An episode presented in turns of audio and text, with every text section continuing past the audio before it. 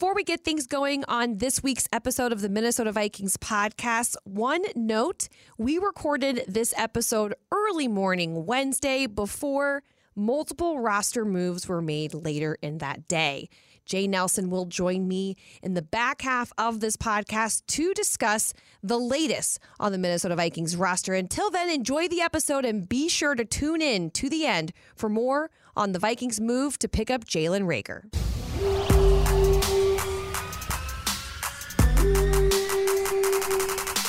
Our identity as an O line was, just, you know, to become like the best offensive line in the SEC that year. We won the Joe Moore Award uh, for that reason. I mean, our identity was just like we was all already close with each other, but we all had one thing in mind: I was winning the national championship, and uh, that's what we did. I mean, we always expected him to catch it at LSU. I mean, Justin Jefferson, J- Ja'Marr. I mean, as soon as he threw the ball up, we already knew they were going to catch it and make a big play.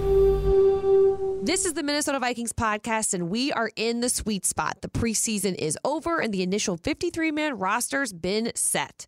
I'm Tatum Everett alongside Gabe Henderson, Jay Nelson. I'd remove the producer name since we've got Eric Davidson recording the podcast for us from now on. Eric's tweaking the ones and twos at this point. That's I'm, I'm right. just the uh, extra voice in the room at this point. We Yeah. we we love it. We'll also have starting right guard for the Minnesota Vikings rookie Ed Ingram later on in the show. It's the greatest time of the year, guys, and I'm not talking about the state fair. That might hurt some people's feelings. What are you talking about? It's football time. No, I thought you were talking about cut day. I was like, that's not the greatest Oh, time of the no. year. no, the fun season's upon us. But it is nice. I mean, I, I do get the business side, I get the personal side, but it is nice to see the decisions that the front office is starting to make and this roster come together just means we're like on the doorstep of the season. Yeah, I think, you know, while cut day is, you know, terrible for a lot of people, it's also a great experience for other people, like Luigi Vilain. This is an opportunity that a lot of these guys have dreamed of their entire life. So um, it's just a part of the business. And like you said, once you get past cut day, I think you can finally start counting down the days until uh, week one season opener, Green Bay Packers at US Bank Stadium. this is kind of the beginning of what we've been talking about all off season, which was the speculation side. Now we are at the clarity side and being able to see kind of the initial 53 show up. We also understand that there is a lot of moves potentially still to be made even before the first game against the Packers. This is always kind of the weird spot because yes, you survived the 53 man roster cut, but the front office period is going to be making as many decisions as possible to refine this roster to make it as, as solid as, as they can. So for those initial guys that that made the 53 man roster cut, you hit a giant hurdle. At the same point, you know, there's still a lot of people that have to prove their worth on this this team and to make sure that the the front office has made the right decision. I think the key word right now is always initial. Yes. It's the best way of putting it because you don't know if there's another trade in the books, especially with this front office. I think they've proven to us with the draft and with yesterday that they're not willing to make a move. if They need to make a move. Uh, draft capital is important to them. It's, you know, hate to go back to the old Kwesi likes his trade days, right? Like this kind of stuff excites him. So if he can get more value at places that he feels he can capitalize on, I think he's not afraid to take chances. Yeah, I agree. That's that's that's who we know Kwesi as as of right now. I mean, the first impression is Kwesi loves to make trades, and of course, we all know his background. He worked at New York Wall Street for a number of years, and bringing some of that experience here, hopefully that pays off. I mean, still everything looks great, but until we start seeing how you know these guys perform on the field, is still going to be the big question mark. Okay, like what is the reasoning behind this? But I'm excited just to see some new faces here. I'm excited just to see the excitement. There's practice today. It's the first practice with the initial 53 man roster. So there's um there's a little buzz because when you, when you go down from 90 to 53, it, it does feel kind of weird, but still it's like, well, I'm I'm a part of this elite group. So I'm excited to see how this thing shakes out between now and September 11th. Most people see the checkers moves happening. These guys are playing chess and they're having to understand all off season, whether it's the draft, the future, you know, what we have currently at present. All of these moves are going to have ripple effects, and it just feels like you know they have the larger picture in mind.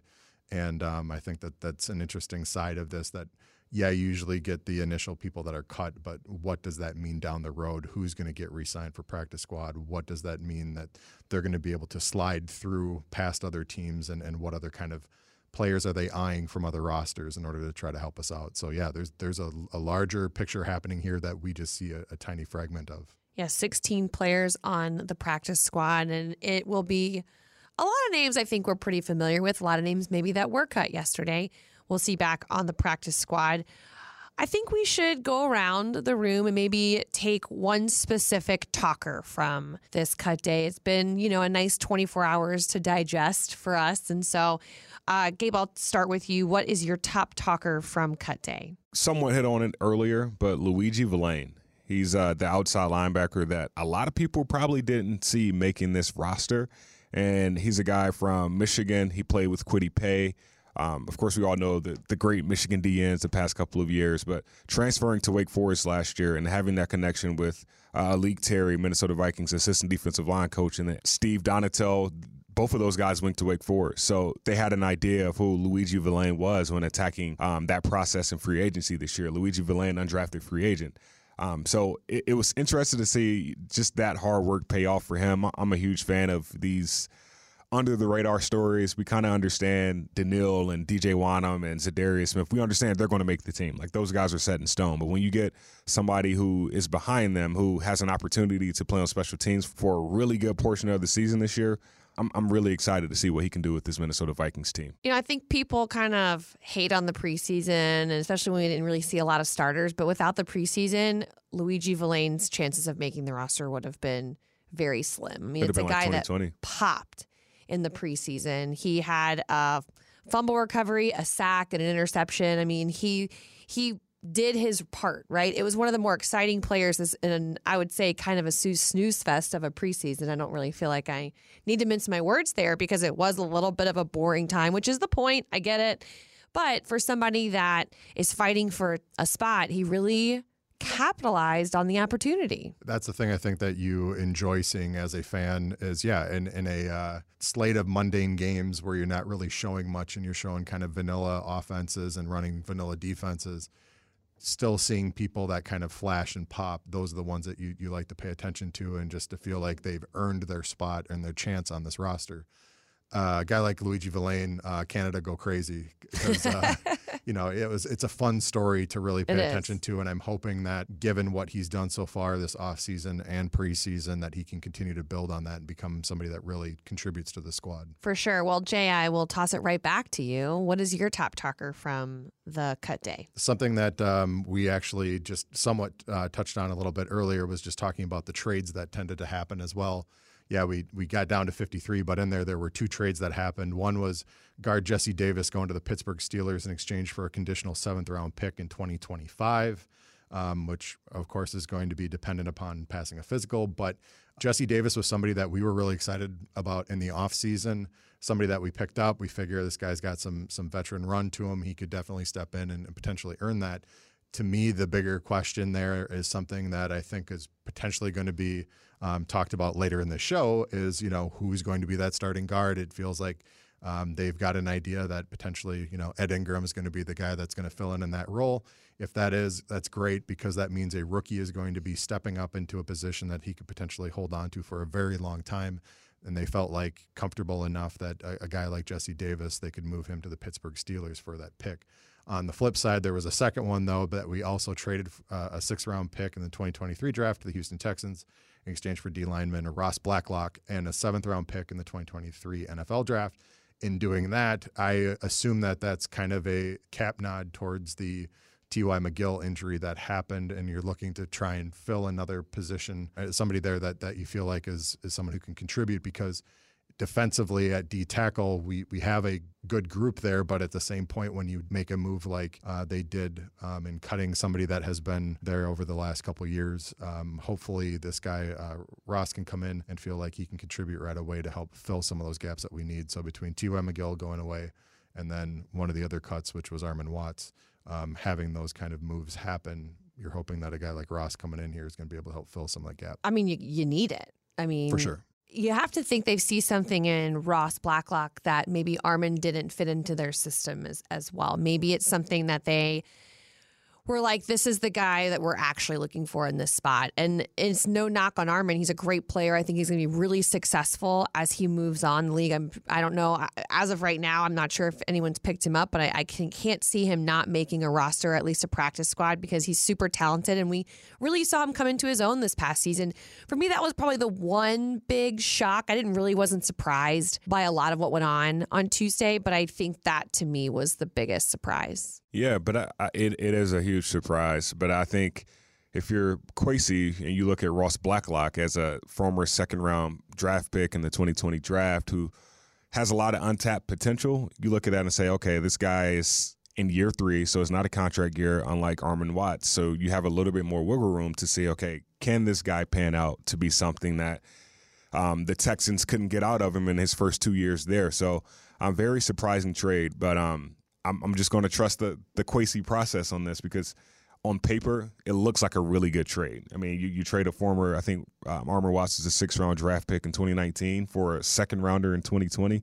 Um, it looks really good on paper, so we'll see how this thing transitions out. Um, they have a better plan than than we do on this podcast, but that was that was definitely a shocker to your point, Tatum, of seeing Armon Watts. I mean, we had talked to him not long ago just to see like how does it feel being the starting defensive tackle. So it's the NFL. There's going to be trades. I mean, there's over 800 guys that gets cut this time of the year. So this is just one of the few that that surprised a lot of people. It feels like with Ross, then you know you're almost kind of trying to buy the upside. If he was a second round talent and and he's somebody that you're getting for you know exchanging of picks here with the seventh rounder and sixth rounder between the two teams plus Ross um, like I said, it kind of feels like you're buying the upside. But yeah, if if if you're willing to move on from a guy who was trusted or at least uh, tested in Armon Watts, and you're bringing in this guy to help fill some of that gap, you know they they have to feel really high on him that that he's going to work out for us. That's a perfect segue, I think, to my top talker from this roster cut day is just Kwesi making his mark. Obviously, you kind of touched on the trade deals and things like that, but I think more than anything,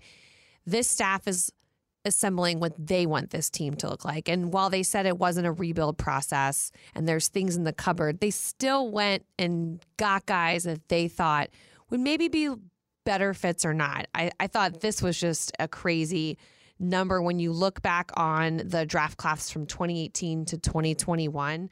46 players were selected. 20 made the initial 53 man roster in 2022. So these guys are like you mentioned, Gabe, they're on their rookie deals. And that's where you really want to capitalize because obviously they're not as expensive. But 20 of them, 20 of the 46 are on that. So they they cut guys that, you know, were in their second, third seasons that are from the old era. And now this new era is trying to make their mark and fit their team to their scheme. So I thought that was pretty interesting for stat. I get it. I get it. These are the guys they want. It's kind of like any organization when leadership you have a leadership change leadership wants to establish an identity of what they want it to look like. And sometimes people that are already there don't fit the identity of what they want. Not saying that those people aren't good people and they don't do their jobs well. It's just the unfortunate circumstance of being in business in the business field. So Kwesi understands that this is this is our team. This is what we want to do. Kevin does it. He he has the same thing there's a, a shield on the wall here at TCO Performance Center that says our team, our way, our process. So this is just another step in the journey of them having team identity and the team trusting the process of Kevin O'Connell and Kwesi Adofo-Mensah doing it their way.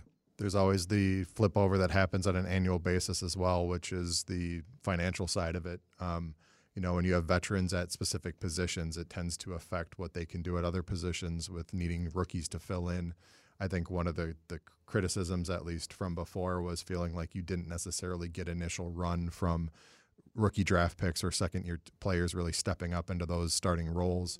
And so it feels like between seeing uh, guys like Lewis Cine or even an Ed Ingram type stepping into some of those roles, you're getting a little bit more of a run when it comes to these coaches taking people that they they drafted or brought in as free agents and really plugging them in because they felt like they were the best fit at start. So hopefully, um, you know, these moves uh, that Kwesi and, and the rest of the scouting and coaching staff are making pan out because it's just there's always this ebb and flow, not only of, of the players but financially that they have to kind of balance. And it feels like you know they're very intentional on what they're doing with their decisions. And uh, the biggest thing is going to be as soon as uh, they hit the field, seeing if all this stuff starts to pan out over the season. The word intentional, I think that's that's a really good way to describe what's been going on as Kwesi and Kevin build this 2022 roster. And and it's our intention to bring in a special guest. So I will segue it now to our guest who we've been talking a lot about already in this podcast, and that's rookie Ed Ingram. Joining us for the first time here on MVP is rookie Ed Ingram, who just, I think it's fair to say, won the right guard battle. Congratulations on getting the job done during camp. What has it been like to be a part of that position battle? I mean, it's been insane. I mean, I came in here, uh, had two experienced guys over me, and um, I mean, I was just wanting to learn, and I was just trying to be a sponge and like soak up everything. And so I always like pick their brains and like ask them like, uh, what do I do here, or what would you do in this situation, and stuff like that. And uh, they've always offered up some good information. Creed and uh, Jesse, uh, they both great guys, but it's it's been a good good trial.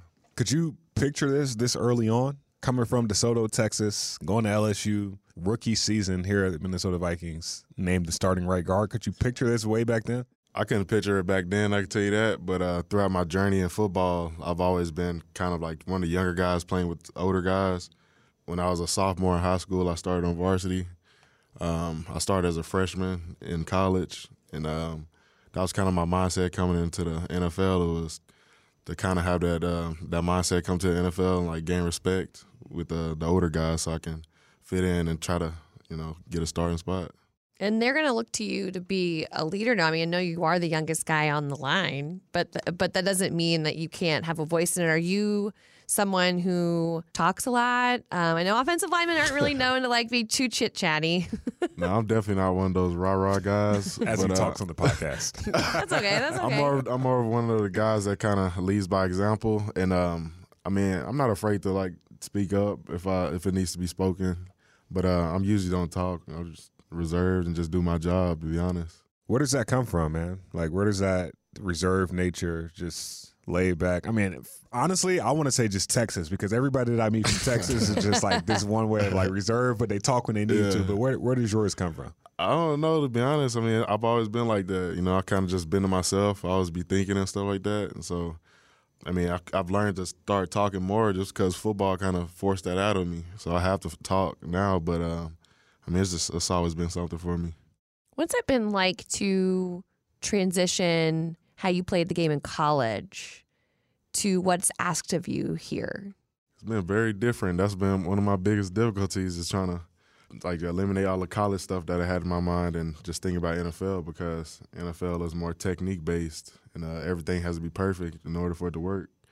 And uh, if it doesn't work, you go against uh, a top guy and, and then you're gonna look stupid. So that's my thing. Is like the NFL is more like you have to be consistent with everything. What was one thing that you changed, I guess, that you kind of have really honed in on? Uh, like one be- technique. being more aggressive and like working on my pass protection um, because I've been playing left guard for like the past few years in my college career, and so to start playing right guard, I need to you know hone in on like pass protection and stuff like that, and that's something I want to focus on. That's an interesting point because usually the the fan who just loves football would never think that there's really no difference from playing left guard to right guard. What what is the big difference, and can you give us an example? Of, It's a, it's a big difference because like I can line up in a left guard stance at any moment, and because I've I've did it for so long, and so it's like second nature to me. But as a right guard, right now I'm still I'm still even working on my stance. Every time I get in the stance, I kind of feel weird, so I kind of have to change it up. Does it change which hands on the ground? It or- changes with hands, which foot you got uh, have back, which how you post and stuff like that. Um, which hand you like block with, and or how you stop somebody from coming inside. It's completely different. So you have to just think about it in a different way. So now I'm trying to perf- perfect this right guard, so I can have right and then left guard like kind of in my mind, so I can be able to play both sides easily. when did you know you were going to be switched to right guard? Because I, I mean, I'm just thinking of like Ezra Cleveland, right? Like left tackle in college, moved to left guard. Darrisaw, I believe, is the only person on this offensive line that's like played one position in college and then stuck there outside of Garrett Bradbury. But like, what is like what what is that? Uh, I kind of expected it um, because throughout this whole like draft experience, a lot of guys been asking me like if I can play right guard, and I was like, I mean, I played in my my rookie year, I mean my freshman year in, in college, so I mean I could play it. I Yeah. mean, I'm, I'm still gonna have to learn it again, but I can play it. And uh, I mean, I came in and every time I was doing a rep, they was like, "Ed, get that right guard." And I'm like, "All right, bet." So it's kind of just throw me in there, you know. Yeah, it's like I'm, I'm here. yeah. So I just had to make it work. How would you describe or, or put into a word the the the identity of this offensive line, this group of five guys? Uh, I say that we're pretty close with each other. Um, our coach always talks about like um, team protection and stuff like that. So um, we always protect each other in the run game and the pass protection game. So uh, not leaving out uh, another person out to dry. Make sure that you are doing your responsibility so that the other guy can do his responsibility and stuff like that. Uh, kind of like a chain, like um, like a chain, like the weakest link will break. So everybody has to be strong. So uh, I've we always we've, we've heard this from Justin Jefferson, from Joe Burrow, Ja'Marr Chase, that 2019 LSU championship squad that you were on. Yeah. Tatum is rocking her fist right now we we've always heard it from their perspective as far as like the skill guy position. But Yeah. what was it like being on the offensive line, blocking for those guys? One, that's the first question. And when did you know that team was going to be special? I mean, uh, like our line coach always talked about like the the guy that we had in the backfield, which is Joe Burrow. There's like, I mean, this this guy we have to protect this guy. Like this is our guy. Like we can make it with him. So just knowing that what he can do and our identity as an O line was just you know to become like the best offensive line in the SEC that year, or just in the the league that year, and uh, we won the Joe Moore Award uh, for that reason. But um, I mean, our identity was just like we was all already close with each other, but we all had one thing in mind: I was winning national championship, and uh, that's what we did. And then two, when did you know that team was going to be special? Um, when Joe Burrow came in, um, the first thing like he he like sat down with everybody and had a meeting. I mean, he never even talked to a lot of us, but he kind of saw like the culture and uh, where everything was at, and he kind of came in and just sat everybody down and just told them like, "Hey, I came here to like to win a national championship, so we're gonna change some stuff up." So the way he kind of like took control of the whole situation, I was like, "Yeah, we have a chance of winning." Yeah, It was the Texas game for me. yeah, Texas. That's that's a game LSU blows in the past, right? Like that's the game that you're like, Was that oh, week one? man. It's week two. Me too. and it was like I think it was down to the last drive or something Yeah, like like Jay a, Jettis. yeah mhm, down to the last drive. So I, I yeah that that was the game for me that changed it all. But you obviously have been a part of. We had this debate last season. One of the I'll say one of the just to be kind best college offenses in the history of the game, right? Mm-hmm. So you know when everything's working on all cylinders, what it feels like, what it looks like. A lot of these Vikings fans don't really quite know what this offense looks like yet.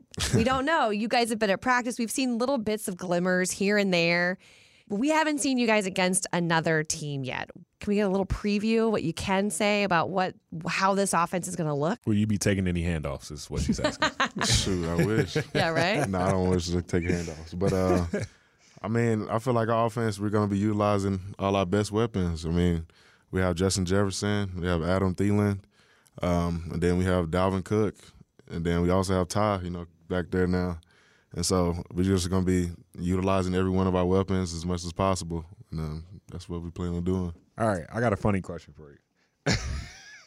When's the last time you actually watched a play? Because offensive linemen don't watch; they don't really know what's going on until like the end of the play when it's like, "Oh, touchdown, we scored!" Like, when's the last time you like watched a play? Uh, let me see.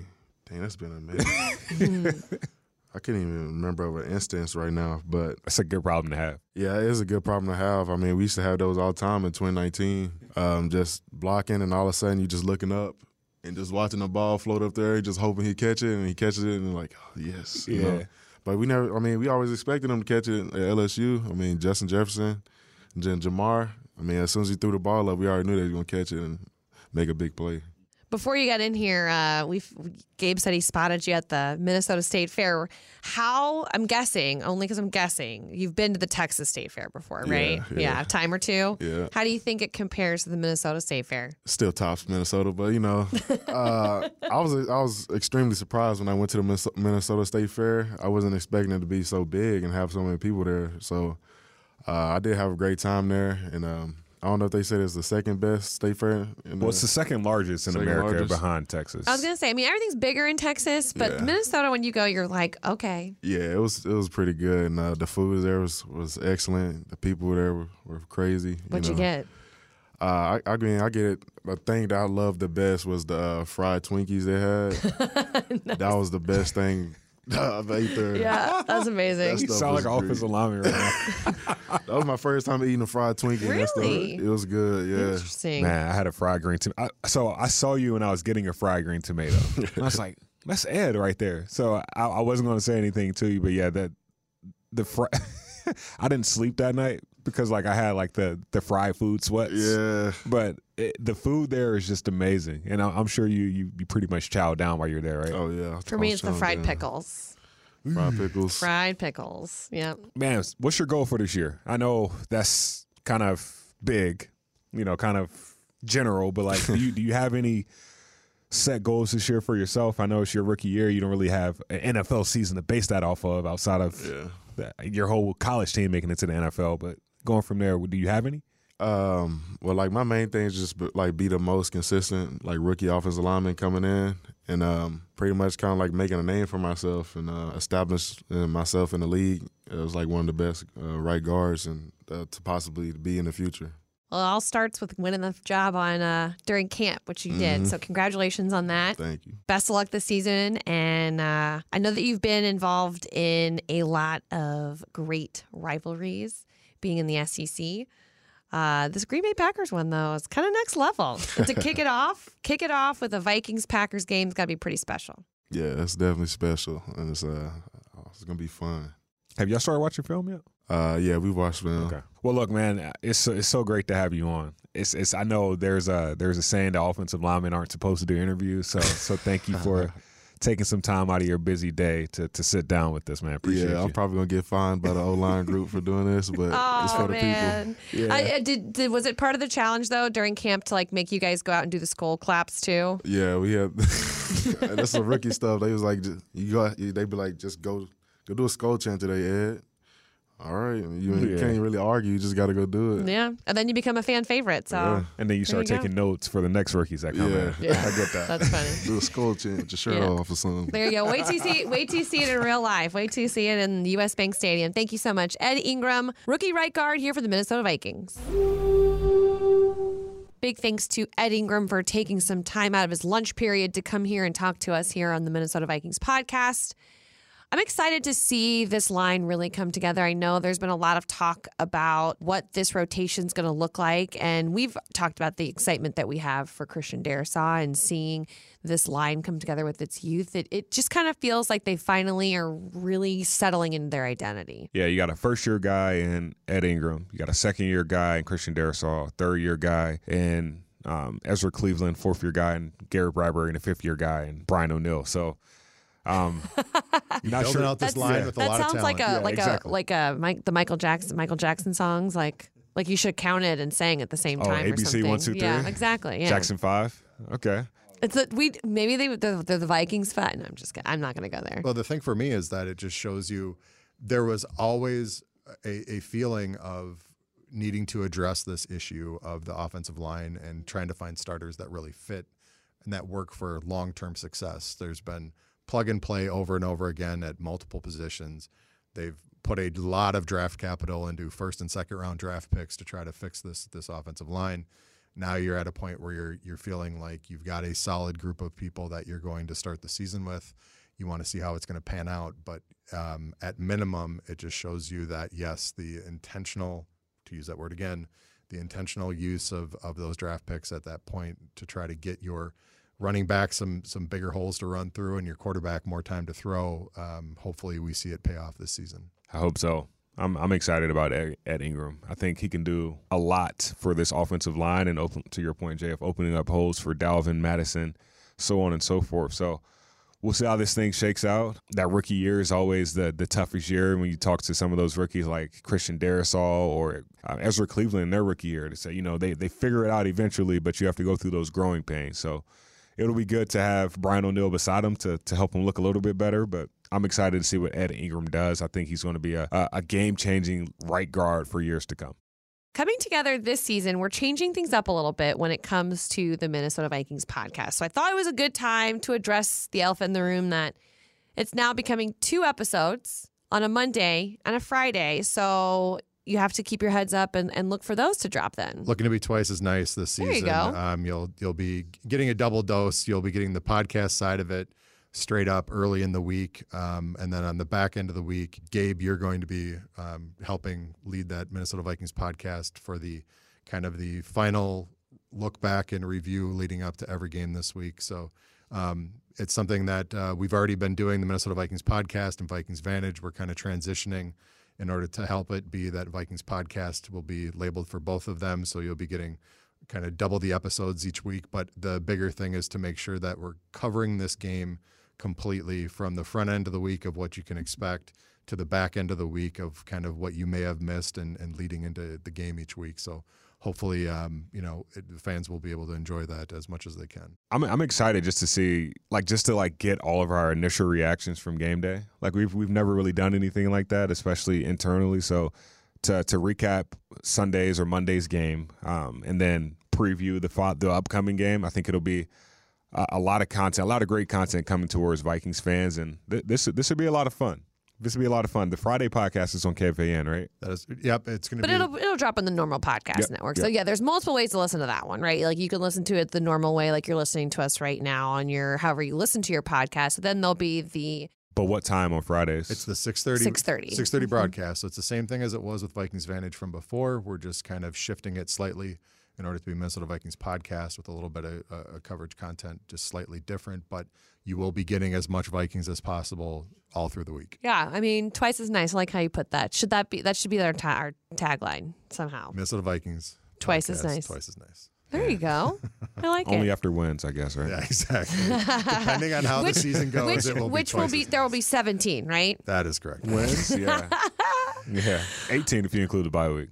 That is, right. That's Oh, the that- uh, yeah, yeah. That's a win for sure. The Yeah. bye week is always Not a win. a bye week is a win. The Yes. bye week is for sure a win. Well, uh, I guess so. You don't have to wait as long this time around for the next episode of the podcast. We'll drop one on Monday because, guys, next week is game week. We head into the kickoff of the 2022 season, the season opener against the Packers in US Bank Stadium. We have been talking about this moment for so long, and we are so close. It's crazy. Yeah, it's going to be fun. And uh, I'm just looking forward to the season officially kicking off. Everything then starts to count. And uh, more than anything, we all get into our normal routines and are able to provide as much content as possible for the fans. So I know Jay, you're really heavily involved in the game presentation side of things. So if I'm a fan going to US Bank Stadium for the game, what am I looking forward to? Uh, the fact that it is going to be a kickoff at home against the Packers with fans for the first time in Vikings history, that is going to be unbelievable. I know that those games always ramp up to 11. This is going to be no different. Um, I know Coach O'Connell was calling for no tickets to be sold to Packer fans no as much green as and possible. gold in the audience. Um, and I think for fans, the excitement of the 2022 season kicking off with a new team that, let's be honest, we do not know a ton about, especially offensively and defensively. Neither do the Packers. They're going to have to try and game plan for what may be, but I think it's going to be the fun side for our team to be able to kind of come out with a brand new playbook, a brand new look that nobody's ever seen before. And so you're going to want to be there at the stadium to be a part of it. It's going to be electric. So the 12th man will be in full effect. 100%. I'm excited. I'm ex- like I said this uh, yesterday on the 53 roster cut show segment that we did. My first ever home game as a Vikings employee was the first ever time that we played the Packers in Week One, Yep. and at home, And it was crickets inside and it was crickets. It felt like a road game. So to be able to experience this this year, I'm just pumped. I know you guys on the game presentation side are thrilled to keep fans entertained, but I'm just excited to see how all this thing comes together. There's so many people that have put in so many hours to get ready for this point of the year and so on and so forth. So um, I'm just excited to see you guys' work also. Since the schedule was announced, everything has been circled for this week. Um, and there's just a lot of planning that has gone into a lot of really fun activations for the game. So uh, buy your tickets or, you know, beg, borrow, and steal them however you can get them and get your butt in those seats. It's going to be a lot of fun. Yeah, I butts in the cannot wait. It's going to be amazing, and and obviously, like like you mentioned, Jay, we get back into that routine. We'll have the Audible will return. We've got all of our big segments, all of our, all of our content really kind of just kicks off on Monday. Yeah, and it's it's basically Vikings Rewind for KFAN. Vikings Country is going to be out at the local establishments in the, in the Forgot metro. about that. Yep, Mike Mussman with uh, player guests Muss. at different locations. So check out the website; they'll have a full itinerary of where they're going to be and with which players. And then um, Wednesday night we've got X's and O's with Coach O'Connell. Thursday night we're still doing the Audible. It'll be a half hour this year, and then we're adding in another half hour brand new show called The Tailgate. Cy Amundson's going to be working with his uh, comedian friends to kind of break down fandom and look ahead at, at the upcoming matchup between the Vikings and the other comedians' favorite teams. Yeah, I'm And looking then- forward to that Yeah, one. and then Friday night's going to be a Minnesota Vikings podcast show to kind of wrap up the week. So we're looking forward to all of this. It's it, there's a lot of things that are going to be kind of stay the same so that you're you're used to it, but at the same point, there's a whole lot of adjustments and revamping that's going on, and um, it, all of this is being done to give the fans the content that they're looking for, what they're interested in, and, and to provi- be able to provide information and entertainment as, as much as we can. So hopefully you all enjoy it this season. Yeah, that's our ultimate goal at the end of the day. And uh, we hope to have an, an entertaining game in 11 days on this day of recording. September 11 days. Entertaining is 41 to 0 Oh. Vikings over Packers. Like anything outside of a blowout is not entertaining. That happens. Because there, were too many games last year where I felt like my heart was about to jump out of You my were, chest. okay, no, but in all So- seriousness, you think you're going to blank Aaron Rodgers in the season opener? No, Man, but I hope so. that's entertaining though. Oh, of course. if that if that happens, you can just take my car keys. I'll be floating home for the, for the afternoon. So uh, Jay's going to be like, all right, can we wrap up the 2022 season today? I, I'm just probably going to hand in my resignation. Be like, this is the greatest day. I'm walking out of here. So Well, let's hope for the greatest day as we kick off the 2022 Minnesota Vikings season. We will catch you guys on Monday. Fast forward a few hours. This is only our third taping of the Vikings podcast. Jay Nelson alongside me here with Eric Davidson, who has so kindly met with us three times today because we spoke early this morning about roster cut day. yeah, And then we met again to talk to Ed Ingram, which was awesome. uh huh. And now here we are because right before practice, we get the news that the Vikings have traded the Philadelphia Eagles a 2023 seventh round pick and 2024 conditional pick to Philly for wide receiver Jalen Reagor. Who saw that one coming? Uh, there were some rumors that had hit in the last probably 48 ish hours or so that there was something possibly brewing, but it's interesting that it is Jalen Reagor. You think back to the 2020 NFL draft Yeah, and, right. and the fact that the 21st pick was Jalen Reagor, the 22nd pick was Justin Jefferson. Um, both these guys have been tied for their entire career so far, as far as productivity goes. Um, the Vikings obviously saw Jalen Reagor as an asset, as somebody that they think has something similar to what we talked about before, some some untapped potential so far in his first couple years in the league. And it feels like he's another young guy to come into this receiver core on a fairly decent price if if everything works out. I think the fans and the public should be really excited for the fact that we are paying what we are. If you get the produ- productivity out of him, you're giving up a fourth round pick, but you're you're getting the usage. Well, you know how these transactions work. One guy on means one guy off. And today that meant the Vikings waived wide receiver Ihmir Smith-Marsette, who was part of that 11 person draft class from last season, which now makes it seven of 11 guys from last season not currently on this year's roster. And Jay, I think that part of this, and, and Kwesi and Kevin will speak tomorrow about all the decisions and moves that they've made. So we will get an update from the front office tomorrow in a press conference. But for now, I think you have to look at the production as far as a punt returner, because I think that was a huge question mark, even after the preseason. Who is going to be that punt return guy? Yeah. And Reagor could be that guy. He stepped in as a punt returner for Philadelphia last season, where he returned 31 punts for 227 yards, which is tied for eighth most punt return yards in the NFL last season. And so, just by his body of work, I think that the staff is saying, you know what? We need help in this position, and we need to go outside of who we've worked with during training camp in the preseason to fill that role. I think part of it too is if you look at it, you know, the the fact that it was Ihmir was the one that was cut. He was one of the guys that everyone was pointing to, saying what's going to happen with him with special teams during preseason, whether it's kick return, punt return, or whatever. Uh, if you remember back to the second game, he did have that fumble, and so there were a couple of things that had happened where it just it it must have been something in the coaching staff and front office wise where they just felt like there's just this question mark of is this going to be the right fit or not. Obviously, they decided to move on from Ihmir at this point. Um, you also had people like Ty Chandler as people that they were pointing to, saying what's going to happen with him. Is he going to be a returner? Another guy like Reagor coming in, I think there's just another body there that has some run, that's done it, that is proven that if he can be a receiver, great. But if he can help solidify special teams, that's an even bigger need that we have at this point. Yeah, and the Vikings keep five receivers now. So Justin Jefferson, Adam Thielen, KJ Osborn, Jalen Nailor and Jalen Reagor, which we were joking about. Like we're probably going to mess that up at yeah, some there's going to be some some tongue twisters going on there at times, just trying to keep them straight. But um, you know, I think especially if both of them and all of them are able to find ways to contribute on this roster, on on you know offense and on special teams, that's going to be a huge win for all of them. Yeah, I mean, we we've talked about this, and I feel like it's it's the same storyline every season. If you can't make your case to be a special teams factor, and you're fifth wide receiver, fourth wide receiver on this depth chart, your your case for making yourself have a solidified spot is very slim. It's tough because Yeah. especially in those wide receiver, cornerback, linebacker type positions, they are seen as the speedier guys. They are seen to have other duties than just catching the ball or or you know defending. I think when it comes to a guy like Reagor, I mean, he was at TCU for three seasons. He was number one in the Big 12 in 2019 with punt return yards per return at 20.8. So, like, this guy has done it. He was comfortable in that role, especially in college. I think that um, Jalen, as an addition here, just feels like right now you're not quite sure what you've got, but there is a lot of positives to what his game could bring. And again, if he turns into a specialist for us, that's going to be even better. Yeah, well, there's also uh, the practice squad was announced, and obviously this will still be a work in progress. Some notable names: there are two wide receivers in Trishton Jackson and Dan Chisena, who are on the practice squad. Tight end Nick Muse, who was the seventh round draft pick this season. Perry Nickerson at corner.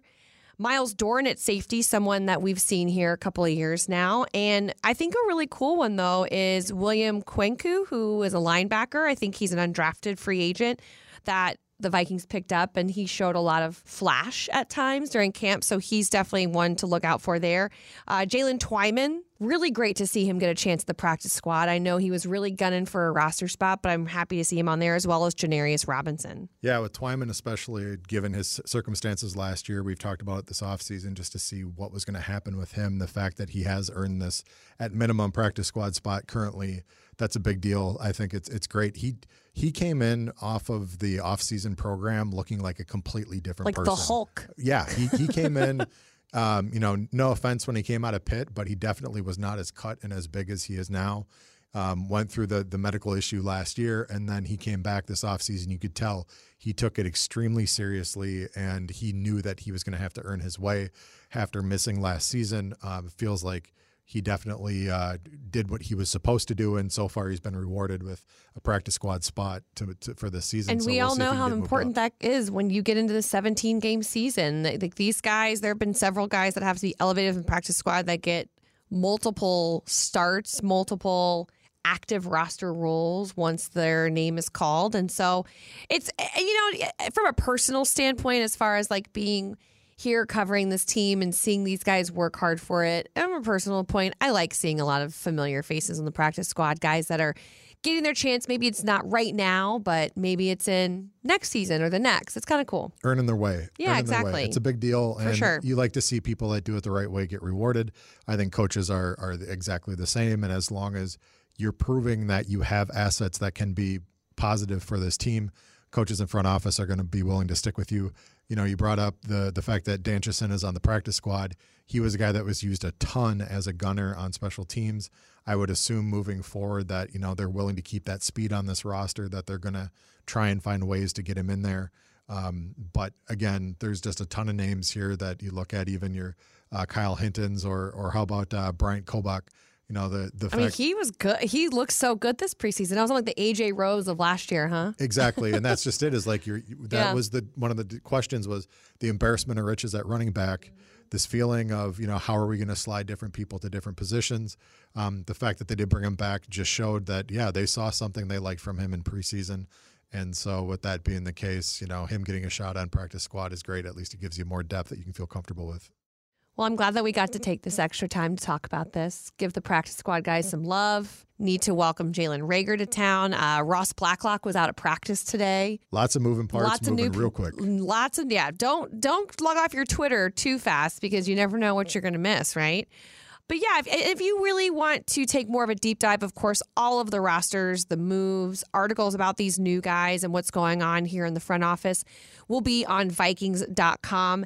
And like I mentioned a little bit earlier, we will hear from General Manager Kwesi Adofo-Mensah and head coach Kevin O'Connell later on Thursday. So we'll be able to hear what they like, what they thought, why they made the decisions they made. And um, I don't know. I think it, it really proves your point, Jay, from earlier in this podcast that uh, not afraid to make moves. Will like the draft capital, like the projects. It kind of feels like where they think they see a lot of upside and and willing to make the risks, like risk it for the biscuit, right? Something Yeah. like that. They're willing to take the risk and try to do it if they feel it's the positive Yeah. thing to do in a calculated move. So again, Interesting kind stuff, of man. like we talked about earlier in the pod, it's the idea of they're willing to make their trades, they're willing to to add and, and kind of subtract different positions here that they feel that they can at least solidify the roster even more and they're going to keep putting their their their stamp on the roster here to make it feel like it's theirs and what they want and just cannot get complacent here. There's going to be a ton of moves, not only in the next week, but I would assume moving in through the, the season as well. It just gets a little more difficult. Especially if that week one, you know, when you start to get the when you don't have to have guaranteed contracts anymore and you can just pick up free agents and not pay their guaranteed money. Aging veterans, you all that kind of never know who you're gonna see. That's correct. So yeah, definitely stay up on Twitter, stay up on Vikings.com, and make sure that paying attention to all the moves because it's moving fast and furious. Yeah, sometimes we're even like, whoa, wait, did you see that? We got to go record the podcast again, which is what happened today. So thanks for tuning in and hanging with us today. Hope you guys enjoyed it as much as we did. As we mentioned earlier in the show, we will see you again on Tuesday of next week for a game preview ish, maybe a preview of the game preview. Yeah, it's the preview of the preview. yes, the pre-preview. The pre preview. We'll hopefully have another player guest for you and get you guys ready for Sunday's big season opener against the Packers.